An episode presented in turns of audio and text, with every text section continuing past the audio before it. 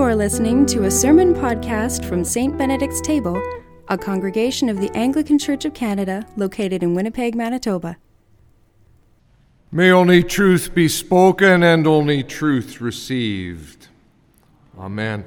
You know, sometimes uh, when I sit down early in the week, uh, usually on Monday, and I look at the readings for the coming Sunday, and I'll see, oh, that parable, that's so easy. You can preach that anywhere. Or some other interesting lesson that's story based. Sermons kind of just come together, and then there's these other weeks. You look and you kind of go, well, there's got to be something there. Not sure what it is yet, but well, this was one of those weeks. When on Monday I read this brief snippet from the book of Acts that introduces this woman, Lydia.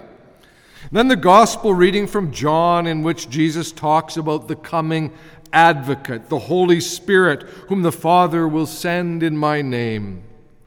That piece from John is part of a very long five chapter scene set in the upper room before Jesus is arrested, in which he talks at length to his disciples around a whole array of things that lie on their horizon. Sometimes that section is brilliantly clear and straightforward, and sometimes it weaves in and out with wording in the Greek that seems to be more than a little elusive. Uh, tonight was one of those. Those chapters are long. It's a way of, of dealing with things that's so different from a parable or the Sermon on the Mount. John often requires both patience and persistence. So, when I hit a point like that, I turn to various commentators, pulling down books from my shelves and taking a look at what the different writers might have to say in an online platform called Working Preacher. As I read, I'm generally struck by how those commentators will help pull together things that I just skipped right past. That's after almost 35 years of preaching, but I still need some help from folks who spend their lives immersed in these texts. So, for instance, this gospel text, which I think is brilliantly summarized by the Lutheran New Testament scholar Mary Hinkle Shore.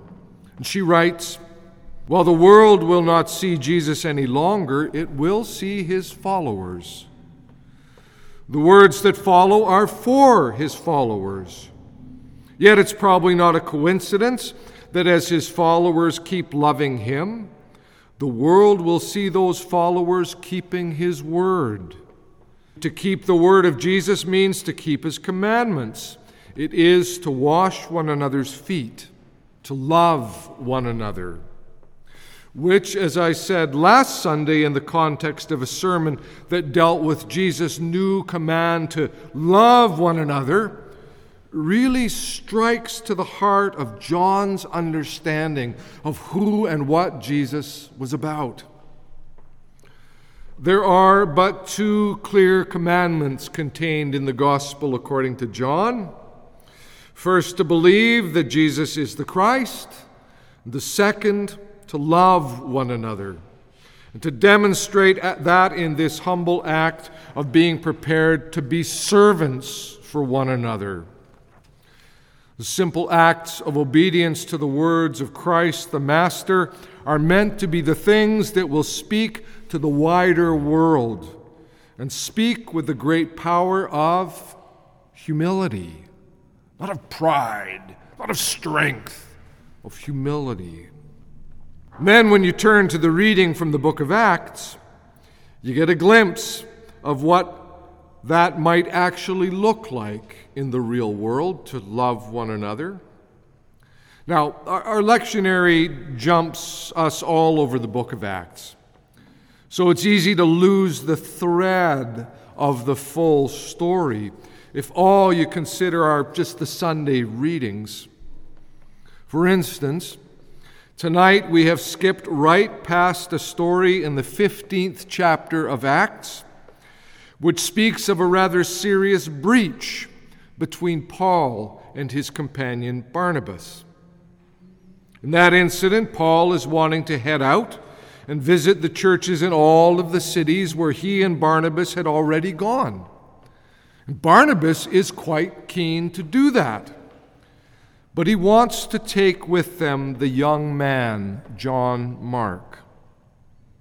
Problem is, John Mark had gone out with them once before, but he'd ended up leaving partway through the journey.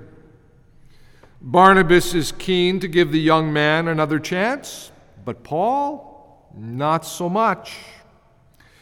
The description of this in the book of Acts is short and to the point. Quote, the disagreement became so sharp that they parted company. Barnabas took John Mark with him and sailed away to Cyprus, and Paul chose Silas. I think it's notable that our scriptures don't try to sugarcoat things, making it look as if no one ever failed, everybody got along wonderfully, they just sang kumbaya by the hour. No. They did mess up, and I find it oddly comforting. But Paul chose Silas. And in time, he would also add Timothy, along with one other figure who's not actually ever named, but who quietly appears in this reading tonight. And listen again to the wording of the text. After Paul had dreamt that they were to go to Macedonia, Acts says, When Paul had seen the vision, we immediately tried to cross over to Macedonia, being convinced that God had called us to proclaim the good news to them. We, us. Then further along, we set sail from Troas. We remained in the city. We sat down and spoke to the women. She prevailed upon us there's a shift here, right here at this point in the narration of the book of Acts. And from here on in, it would be told from the perspective of somebody traveling with Paul. And that someone is Luke, the author of this book. This is the moment when his long narrative of the gospel that bears his name and then this book of Acts becomes, in a very real sense, personal. These two books, Luke and Acts, are both addressed to someone named Theophilus, quite probably a Roman citizen of high rank. And together, Luke and Acts are meant to communicate just how transformational is the life, death, and resurrection of Jesus, not just for the Jews, but for the Gentiles as well. And Luke was quite probably a Gentile one who'd come to faith through the ministry of Paul. In short, this book has now become far more personal than it previously was.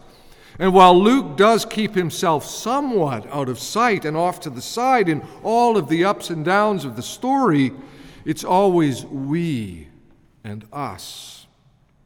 Then, beyond that, there is this matter of what begins to happen for this little group of gospel people as they make their way toward Macedonia and its capital city of Philippi. As Brian Peterson notes, Paul received the vision, but verse 10 says that we concluded what it meant, what, what to do about it. The vision must be interpreted, and that task does not fall to Paul alone. The small community contained in we is involved in discerning that this is God's call, not just to an individual, but to us. And so they arrived in Philippi. And on the Sabbath day, Luke writes, we went outside the gate by the river, where we supposed there was a place of prayer. And we sat down and spoke to the women who'd gathered there. Philippi, you see, had no formal synagogue. But in such, such instances, it is not unusual for Jews and seekers to meet together in a public but quieter space. There, in that gathering by the river, they meet this woman named Lydia, who's described as a worshiper of God, which indicates that while she is a Gentile, she's in a place of actively exploring the God of Judaism. Well, you heard how it went. The Lord opened her heart to listen eagerly to what was said by Paul which suggests that this is not all about how good or articulate or convincing Paul and the others might have been, but rather that God saw Lydia as someone ready to receive with an open heart. So God moves her. She just soaks it all in. And right away she says, I want to be baptized, me and my household. Then she invites Paul and the others to stay on with her in her home. Now, in his commentary, William Willimon really fleshes out why this story is so very significant. And he does that by pointing to three significant points. First of all, she is a woman. And Willimon writes When compared to conventional Jewish and Greco Roman ideas about women, the church must have seemed radical in the way it welcomed women and featured them as leaders and prophets. Secondly, she's a Gentile. Willimon says that Paul consented to stay in her house as the recipient of her hospitality, indicates that barriers which sometimes divided male and female or divided Jew from Gentile convert within synagogues do not hold in the church. Third, she's a member of the merchant class and wealthy. Willimon writes, the mixing of classes is particularly interesting, given the context of the Roman world where there was virtually no movement out of social class to which one was born, nor any expectation of movement. The classes stayed stratified, the church didn't. In Lydia, one after another of these historic social prejudices are failed. She is a woman, she's a Gentile, she has money as a merchant, and she is as welcome as anyone else. Don't know that we can quite imagine how revolutionary this all was. If the primary directive given by Jesus to his followers was to wash one another's feet and to love one another, that directive has just exploded in scale by the story of the conversion and hospitality of Lydia. Who do I love? Whose feet do I wash? Well, anyone anyone who I might begin to see as sister or brother, which in this reading from Acts turns out to be anyone and everyone, regardless of gender, regardless of class, regardless of religion. It is only one people now. Imagine just how revolutionary that not just was, but in fact still is. And 2,000 years later, we can still feel it stretching and challenging us to learn to bypass the social and personal prejudices of this world and to seek to see the other, whoever they might be, as brother or sister. Now, that's not easy. I, as many of you know, I, I live in a condominium in the exchange, and I'm on the board. And one of the things the board does is we, we have to take responsibility if there's any problem. We have security cameras that are on the various doors and in and around. And on, uh, on Thursday night, uh, a week ago, Thursday night, somebody tried to break in the back door, smashed an old lock that wasn't functioning anymore, but couldn't get in, but I still had to go and look at the video. And there in the video was a woman of probably 20, 22 years old, looking obviously scared and distraught and probably high on drugs, trying to get in that back door. And there was part of me that was just, oh, come on. Would you grow up?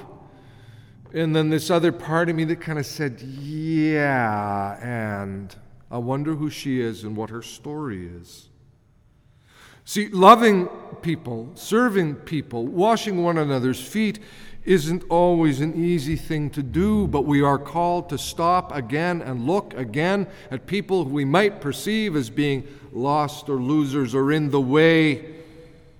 Oddly, it is at the heart of what we are called to do and to be.